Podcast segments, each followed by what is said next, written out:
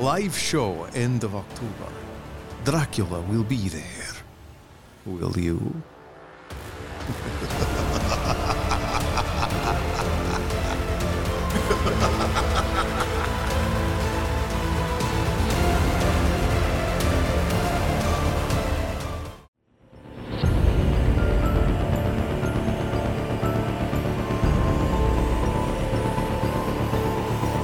Dracula by Bram Stoker.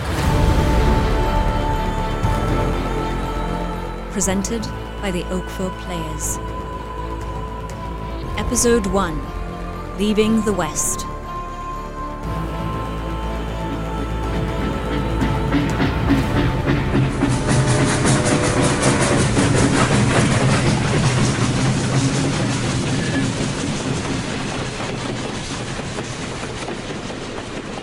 Jonathan Harker's Journal, 3rd May.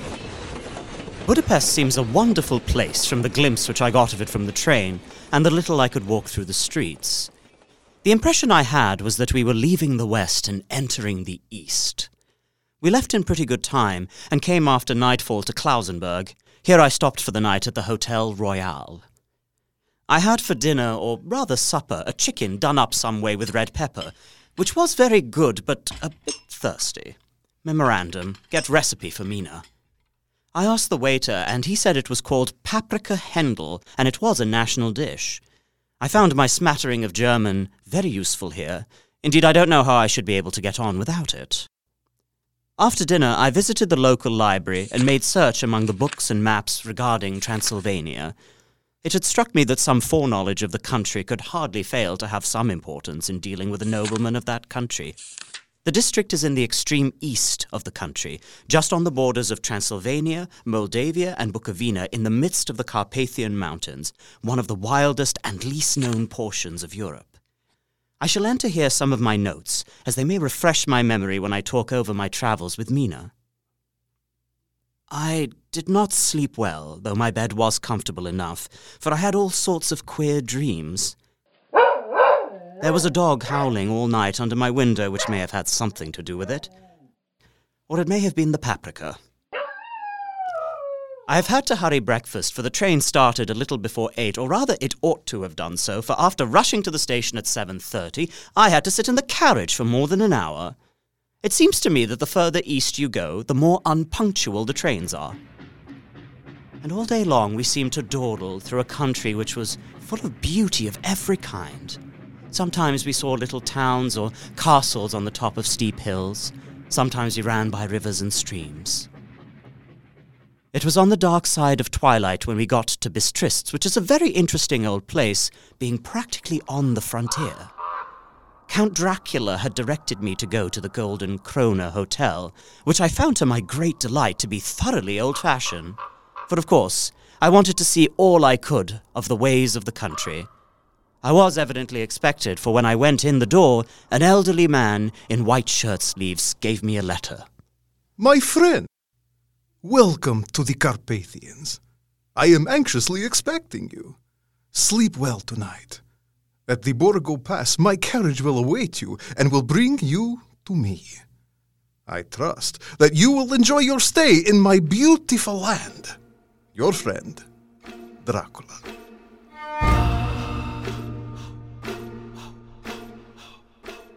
Journal, 4th May. The Count must have directed my landlord to secure the best place on the coach for me. When I asked him if he knew Count Dracula and could tell me anything of his castle, both he and his wife crossed themselves, saying that they knew nothing at all. It was all very mysterious and not by any means comforting. Just before I was leaving, his wife came up to my room. Must you go? Oh, young heir, must you go? I must go at once. I'm engaged in important business. Do you know what day it is? I don't understand. It is the eve of Saint George's Day. Do you not know that tonight, when the clock strikes midnight, all the evils in the world will have full sway? Do you know where you are going and what you are going to? She was in such evident distress that I tried to comfort her, but without effect. It was all very ridiculous, and I did not feel comfortable. Taking a crucifix from her neck, she offered it to me. I didn't know what to do, for as an English churchman I had been taught to regard such things as idolatrous, and yet it seemed so ungracious to refuse an old lady in such a state of mind. She put the rosary round my neck. For your mother's sake. I am writing up this part of the diary whilst I am waiting for the coach, which is of course late, and the crucifix is still round my neck. Whether it is the old lady's fear or the many ghostly traditions of this place, or the crucifix itself, I do not know, but I'm not feeling nearly as easy in my mind as usual. Here comes the coach.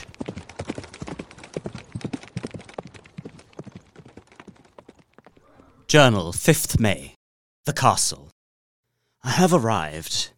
There are many odd things to put down about my journey. When I got on the coach, I saw the driver talking with the landlady. Every now and then they looked at me.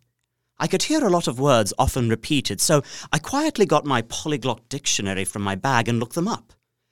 I must say they were not cheering to me, for amongst them were ordug, Satan, porkol, hell, stregoika, witch, vrolok and volkoslik, both of which mean the same thing, something that is either werewolf or vampire.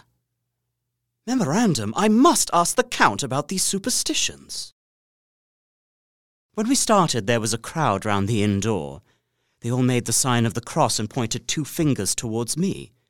With some difficulty, I got a fellow passenger to tell me what they meant. He explained that it was a charm or guard against the evil eye. I shall never forget that last glimpse I had of the inn yard, and its crowd of picturesque figures all crossing themselves as they stood round the wide archway with its background of rich foliage of oleander and orange trees. I soon lost sight and recollection of ghostly fears in the beauty of the scene as we drove along. Before us lay a green sloping land full of forests and woods, with here and there steep hills crowned with clumps of trees. Right and left of us, the Carpathians themselves towered, with the sun falling full upon them and bringing out all the glorious colours of this beautiful range, deep blue and purple in the shadows of the peaks, green and brown where grass and rock mingled.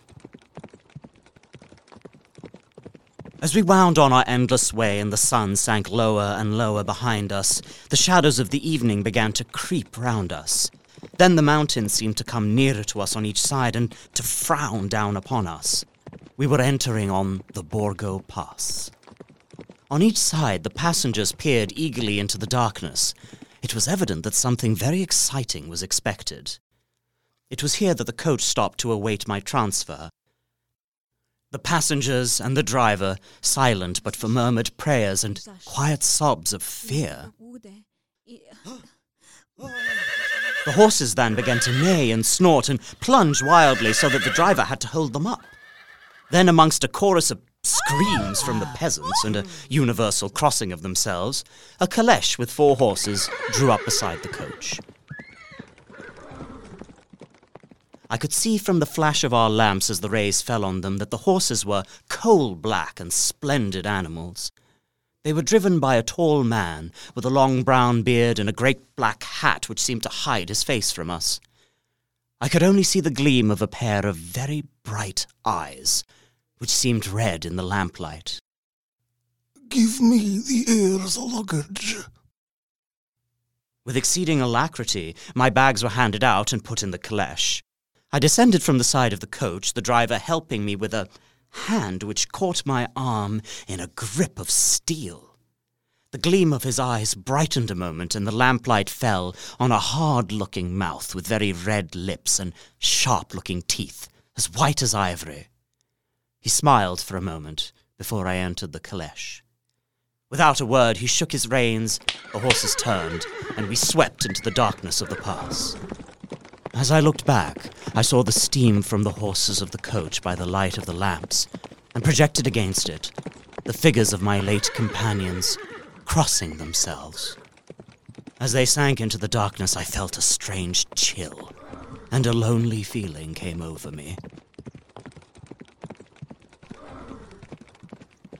We kept on ascending. Soon we were hemmed in with trees. I could hear the rising wind, for it moaned and whistled through the rocks. It grew colder and colder still, and fine powdery snow began to fall, so that soon we and all around us were covered with a white blanket. Suddenly, the driver was in the act of pulling up the horses in the courtyard of a vast ruined castle, from whose tall black windows came no ray of light, and whose broken battlements showed a jagged line against the moonlit sky. When the calèche stopped, the driver jumped down and held out his hand to assist me to alight. Again, I could not but notice his prodigious strength. His hand actually seemed like a steel vice that could have crushed mine if he had chosen.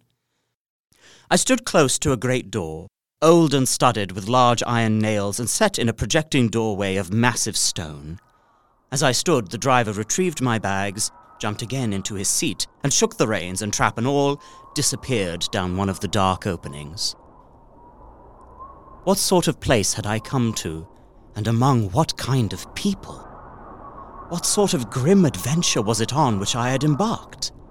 Was this a customary incident in the life of a solicitor sent out to explain the purchase of a London estate to a foreigner?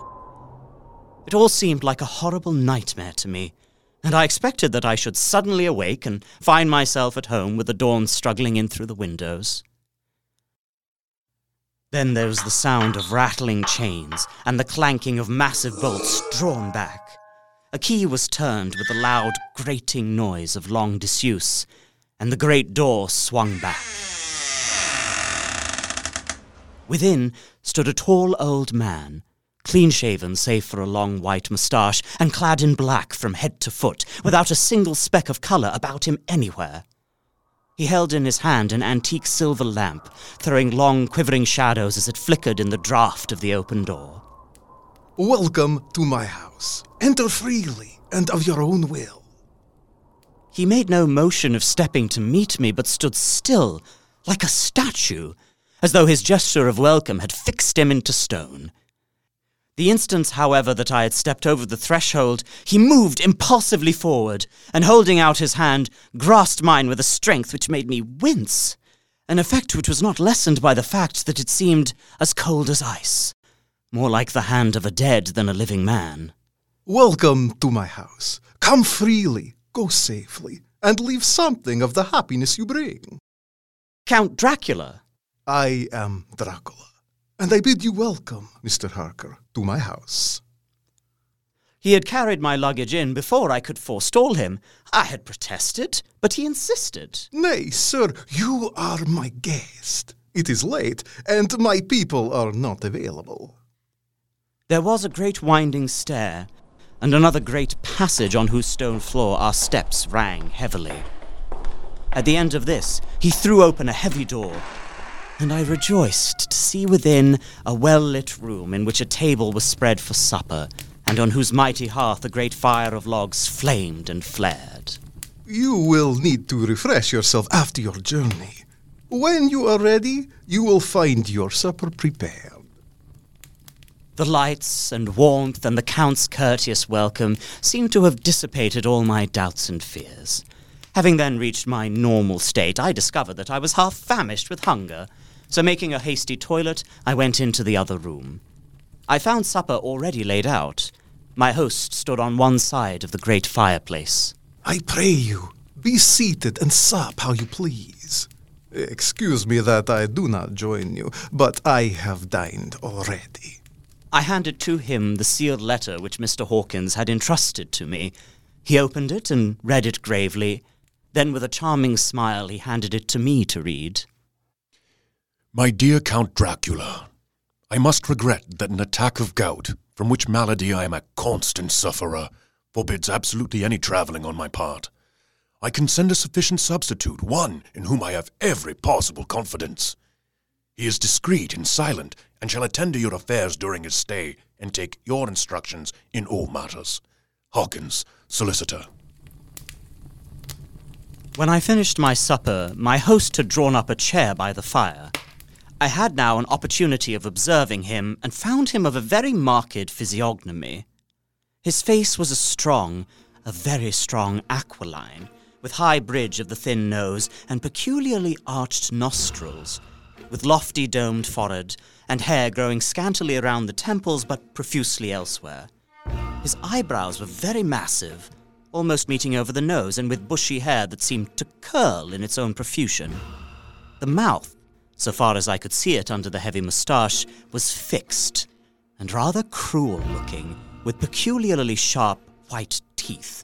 These protruded over the lips, whose remarkable ruddiness showed astonishing vitality in a man of his years. The general effect was one of extraordinary pallor.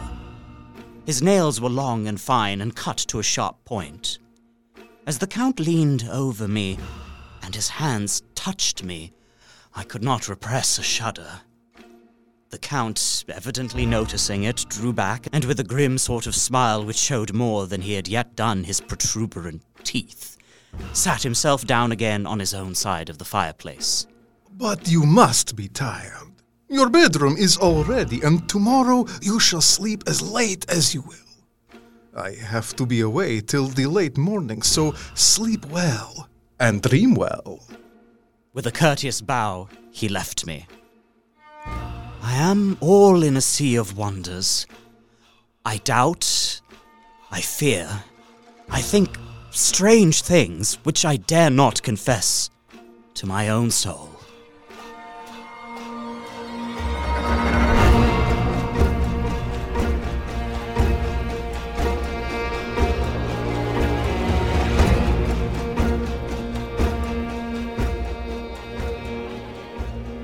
Journal, kept in shorthand, 7th May. It is again early morning. I slept till late in the day. When I addressed, I went into the room where we had supped and found a cold breakfast laid out. When I had done breakfast, I looked for a bell that I might let the servants know I had finished, but I could not find one. There are certainly odd deficiencies in the house, considering the extraordinary evidence of wealth around me. The table service is gold and so beautifully wrought that it must be of immense value. The curtains and upholstery of the chairs and sofas and the hangings of my bed are of the costliest and most beautiful fabrics. They look centuries old, though in excellent order. In none of the rooms is there a mirror. I had hung my own little shaving glass by the window and was just beginning to shave. Suddenly, I felt a hand on my shoulder. Good morning. I started, for it amazed me that I had not seen him, since the reflection of the glass covered the whole room behind me. In starting, I had cut myself slightly. I turned to the glass again to see how I had been mistaken. Oh, this time there could be no error, for the man was close to me, but there was no reflection of him in the mirror.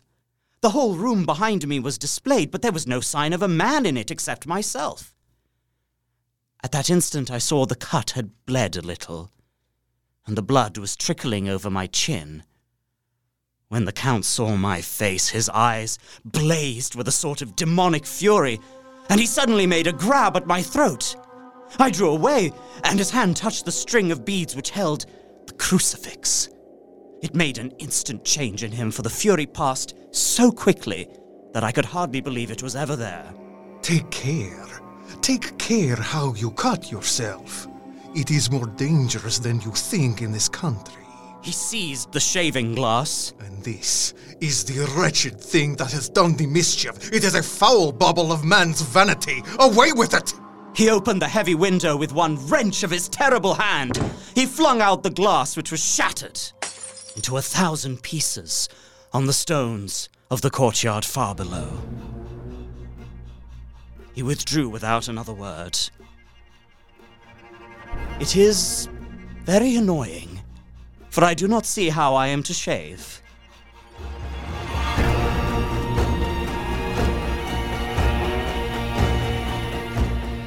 There was absolutely nothing in the room, book, newspaper, or even writing materials, so I opened another door in the room and found a sort of library.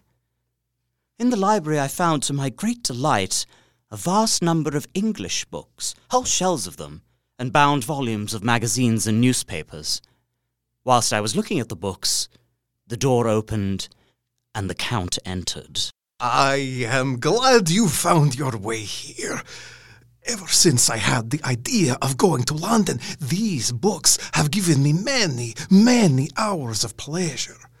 I long to go through the crowded streets of your mighty London, to be in the midst of the whirl and rush of humanity, to share in its life, its change, its death, and all that makes it what it is. I let myself into this room. I apologize if this is your personal library. No, you may go anywhere you wish in the castle, except where the doors are locked. Do not ask to go into the locked rooms. We are in Transylvania, and Transylvania is not England. Our ways are not your ways, and there shall be many strange things that you will not understand. Come, tell me of London and of the house which you have procured for me. I returned with the papers of the business purchase and went into the plans and deeds and figures of all sorts. He was interested in everything and clearly had studied beforehand everything about the neighbourhood. Your estate is called Carfax. It contains in all some 20 acres, quite surrounded by a solid stone wall. The house is very large and of all periods. One part is of stone. It looks like part of an old chapel or church. There are but few houses close at hand, one being a very large house only recently formed into a private lunatic asylum. It is not visible from the grounds. I am glad that it is old and big. I myself am of an old family, and to live in a new house would kill me. I rejoice also that there is a chapel of old times. We Transylvanian nobles love not to think that our bones may lie amongst the common dead. Somehow his words and his look did not seem to accord, or else it was the cast of his face made his smile look malignant. Supper was later served in the next room. The Count again excused himself, as he had dined out on his being away from home. After supper, the Count stayed with me, chatting and asking questions on every conceivable subject, hour after hour.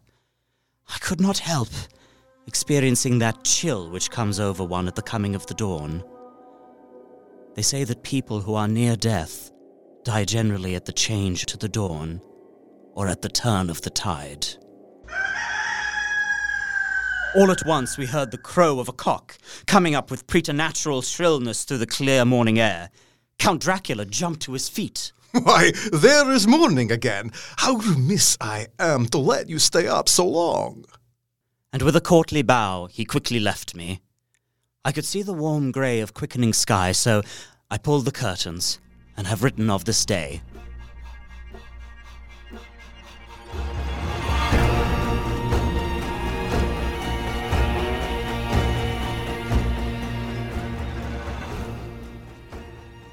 Journal, in shorthand, 8th May.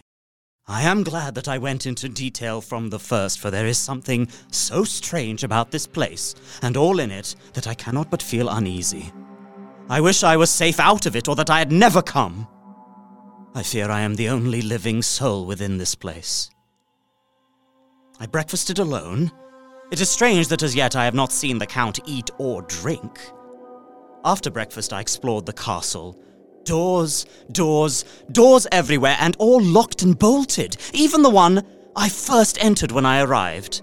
In no place save from the windows in the castle walls is there an available exit. The castle is a veritable prison, and I am a prisoner.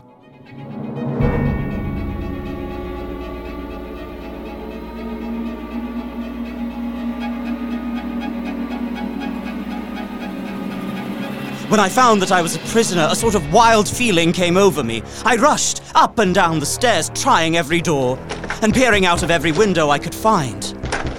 Of one thing only I am certain, that there is no use in making my ideas known to the Count. He knows well that I am imprisoned, as he has done it himself. Tonight, he may talk of himself if I turn the conversation that way. I must be very careful, however, not to awake his suspicion. I went cautiously to my own room and found him making the bed. This confirmed what I had all along thought, that there were no servants in the house, for he does himself all these menial offices. This gave me a fright, for if there is no one else in the castle, it must have been the Count himself who was the driver of the coach that brought me here. How was it that all the people at Bistritz and on the coach had some terrible fear for me? Oh, bless that good woman who hung that crucifix round my neck, for it is a comfort and a strength to me whenever I touch it.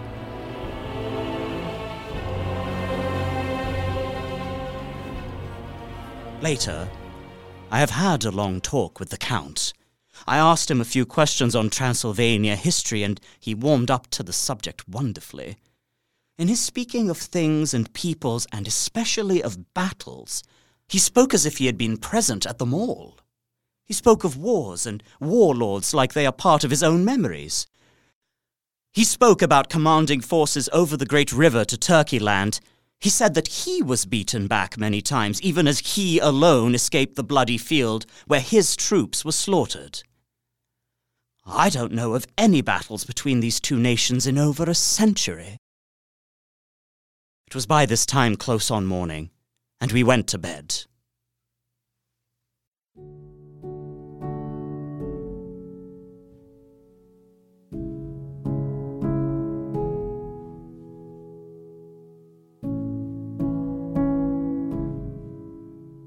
Letter from Miss Mina Murray to Miss Lucy Westenra, 9th May. My dearest Lucy, forgive my long delay in writing, but I have been simply overwhelmed with work. The life of an assistant schoolmistress is sometimes trying. I am longing to be with you and by the sea, where we can talk together freely and build our castles in the air. I have been practicing shorthand very assiduously. When we are married, I shall be able to be useful to Jonathan if I can stenograph well enough and write it out for him on the typewriter. When I visit with you, I shall keep a diary in the same way. I do not suppose there will be much of interest to other people, but it is not intended for them. It is really an exercise book. I shall try to do what I see lady journalists do, interviewing and writing descriptions and trying to remember conversations. I am told that, with a little practice, one can remember all that goes on or that one hears said during a day. I have just had a few hurried lines from Jonathan from Transylvania. He is well and will be returning in about a week. It must be so nice to see strange countries. I wonder if Jonathan and I, shall ever see them together. Your loving friend, Mina. P.S. Tell me all the news when you write. I hear rumours, especially of a tall, handsome, curly-haired man.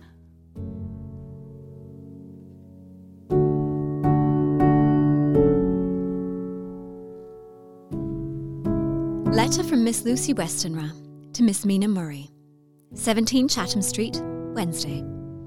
My dearest Mina, I must say you tax me very unfairly with being a bad correspondent. I have nothing to tell you. There is really nothing to interest you. Town is very pleasant just now, and we go a good deal to picture galleries and for walks and rides in the park. As to the tall, curly-haired man, I suppose it was the one who was with me at the last pop. That was Mr. Arthur Holmwood. He often comes to see us, and he and Mamma get on very well together. They have so many things to talk about in common. We met some time ago a man that would just do for you if you were not already engaged to Jonathan. He's a doctor and really clever. Just fancy, he is only 9 and 20, this Dr. Seward, and he has an immense lunatic asylum, all under his own care. He often comes now. I think he is one of the most resolute men I ever saw. He has a curious habit of looking one straight in the face, as if trying to read one's thoughts. I flatter myself he has got a tough nut to crack. I know that from my glass. Do you ever try to read your own face? I do. And I can tell you it is not a bad study and gives you more trouble than you can well fancy if you have never tried it. He says I afford him a curious psychological study, and I humbly think I do. I do not, as you know, take sufficient interest in dress to be able to describe the new fashions. Dress is a bore. That is slang again. Arthur says that every day. Oh, there. It is all out. Mina, we have told all our secrets to each other since we were children. Oh, Mina, couldn't you guess? I love him. Arthur Holmwood. I'm blushing as I write, for although I think he loves me, he has not told me so in words. But oh, Mina, I love him, I love him, I love him! There, that does me good. I wish I were with you, dear, sitting by the fire as we used to sit, and I would try and tell you what I feel. Let me hear from you at once, and tell me all that you think about it, Mina. I must stop. Good night. Bless me in your prayers, and Mina, pray for my happiness. Lucy. P.S. I need not tell you this is a secret. Good night again.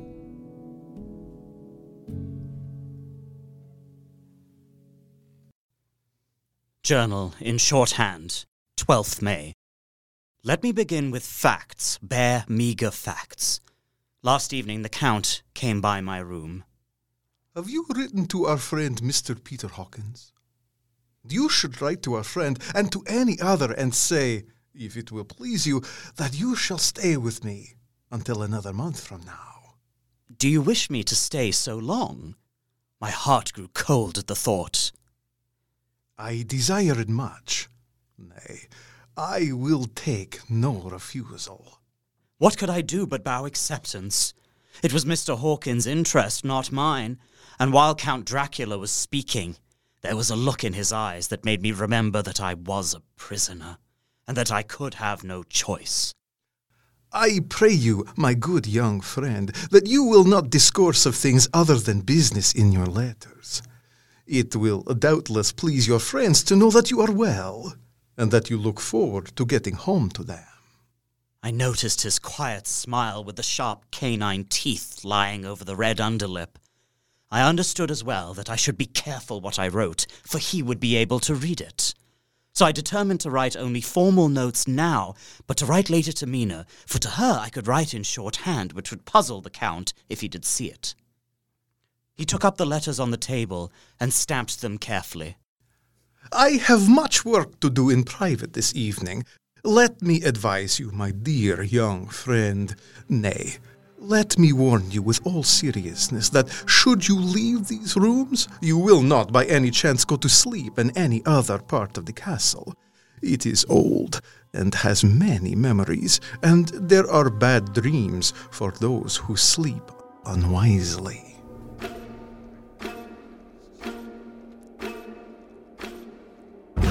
Later. I endorse the last words written, but this time there is no doubt in question. I shall not fear to sleep in any place where he is not. I have placed the crucifix over the head of my bed. When he left me, I went to my room. After a little while, not hearing any sound, I came out and went up the stone stair to where I could look out the windows toward the south. I am beginning to feel this nocturnal existence tell on me. It is destroying my nerve. As I leaned from the window, my eye was caught by something moving a story below me and somewhat to my left. The window at which I stood was tall and deep. I drew back behind the stonework and looked carefully out. What I saw was the Count's head coming out from the window. To my repulsion and terror, I saw the whole man slowly emerge from the window and begin to crawl down the castle wall over that dreadful abyss, face down, with his cloak spreading out around him like great wings. At first, I could not believe my eyes. I thought it was some trick of the moonlight, some weird effect of shadow, but I kept looking, and it could be no delusion. I saw the fingers and toes grasp the corners of the stones worn clear of the mortar by the stress of years, and by thus using every projection and inequality move downwards with considerable speed, just as a lizard moves along a wall. He moved downwards in a sidelong way, some 100 feet down, and vanished into some hole or window. I knew he had left the castle now. I tried the door in the hall where I had entered originally. I found I could pull back the bolts easily enough and unhook the great chains. But the door's locked. The key must be in the Count's room. I went on to make a thorough examination of the various stairs and passages and to try the doors that opened from them. I found one door at the top of the stairway which, though it seemed to be locked, gave a little under pressure. I am now in the wing of the castle further to the right than the rooms I knew, and a story lower down. The windows were curtainless, and the yellow moonlight flooding in through the diamond panes enabled one to see even colours, whilst it softened the wealth of dust which lay over all. I am feeling sleepy. The Count's warning comes into my mind, but I feel a pleasure in disobeying it. The soft moonlight soothes, and the wide expanse without gives a sense of freedom which refreshes me. I drew a great couch out and composed myself for sleep. Later, morning of 16th May. God preserve my sanity, for to this I am reduced. There is but one thing to hope for, that I may not go mad, if indeed I be not mad already. I suppose I must have fallen asleep. I dreamed. Or not. I was not alone. In the moonlight opposite me were three young women, ladies by their dress and manner. I thought at the time I must be dreaming when I saw them, for though the moonlight was behind them, they threw no shadow on the floor. All three had brilliant white teeth that shone like pearls against the ruby of their voluptuous lips. I felt in my heart a wicked, burning desire that they would kiss me with those red lips. They whispered together, and then they all three laughed. Go on, you are first, and we shall follow. He is young and strong. There are kisses for us all. I lay quiet, looking out under my eyelashes in an agony of delightful anticipation. One bent over me, till I could feel the movement of her breath upon me. Sweet it was in one sense, honey sweet, but with a bitter underlying the sweet, a bitter offensiveness, as one smells in blood. The girl went on her knees. She arched her neck. She actually licked her lips like an animal, till I could see in the moonlight the moisture shining on the scarlet lips and on the red tongue as it lapped the white, sharp teeth. Lower and lower went her head, as the lips went below the range of my mouth and chin and seemed about to fasten on my throat. I could feel the soft, shivering touch of the lips on the supersensitive skin of my throat and the hard dents of two sharp teeth just touching and pausing there. I closed my eyes in a languorous ecstasy and waited with beating heart. But at that instant, another sensation swept through me as quick as lightning. I was conscious of the presence of the Count, and of his being as if lapped in a storm of fury. I saw his strong hand grasp the slender neck of the kneeling woman. Her blue eyes transformed with fury, the white teeth champing with rage, but the Count. Never did I imagine such wrath and fury, even to the demons of the pit. His eyes were positively blazing, the red fire in them was lurid as if the flames of hellfire blazed behind them. With a fierce sweep of his arm, he hurled the woman from him. How dare any of you touch him? Any of you, when I had forbidden it. Back, I tell you all, this man belongs to me. You yourself never loved. You never love. Then the Count turned, after looking at my face attentively. I promise you that when I am done with him, you shall kiss him at your will. Now go. Go! I must awaken him, for there is work to be done. Oh, are we to have nothing tonight? He pointed to the bag which he had thrown upon the floor when he entered, and which moved, as though there was some living thing within it. For answer, he nodded his head. One of the women jumped forward, grabbing the bag in both hands. If my ears did not deceive me, there was a gasp and a low wail. The women closed round whilst I was aghast with horror, but as I looked, they disappeared, and with them the dreadful bag. They simply seemed to fade into the rays of moonlight and pass out through the window. Then the horror overcame me, and I sank down unconscious.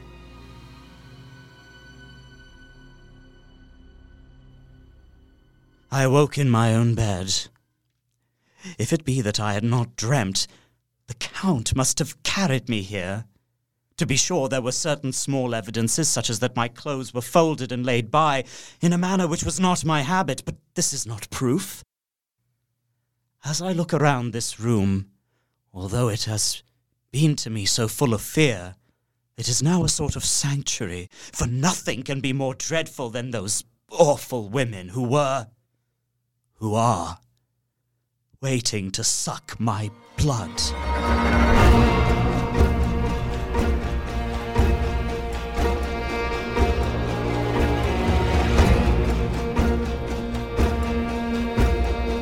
Journal kept in shorthand, 18th May.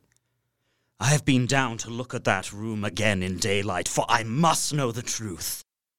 When I got to the doorway at the top of the stairs, I found it closed. It had been so forcefully driven against the jamb that part of the woodwork was splintered. I fear it was no dream. Tonight the Count asked me to write 3 letters, one saying that my work here was nearly done, and that I should start for home within a few days, another that I was starting on the next morning, and the third that I had left the castle and arrived at Bistritz. It would be madness to quarrel openly with the Count whilst I am so absolutely in his power, and to refuse would be to excite his suspicion and to arouse his anger. He knows that I know too much, and that I must not live lest I be dangerous to him. I saw in his eyes something of that gathering wrath which was manifest when he hurled that woman from him. I asked him what dates I should put on the letters. The first should be June 12th, the second, June 19th, and the third, June 29th. God help me. I now know the span of my life.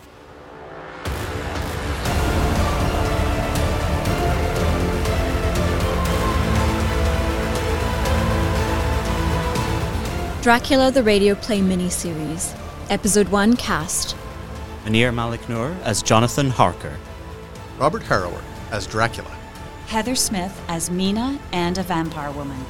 Tina Aurora as Lucy, innkeeper's wife, a vampire woman. Duncan Cairns as Hawkins. Directed and edited by Robin Sadavoy and produced by Alex Ragozzino for the Oakville Players. For information about Creative Commons licensed music used in this episode, see the episode description. Sound effects from Pixabay and freesound.org.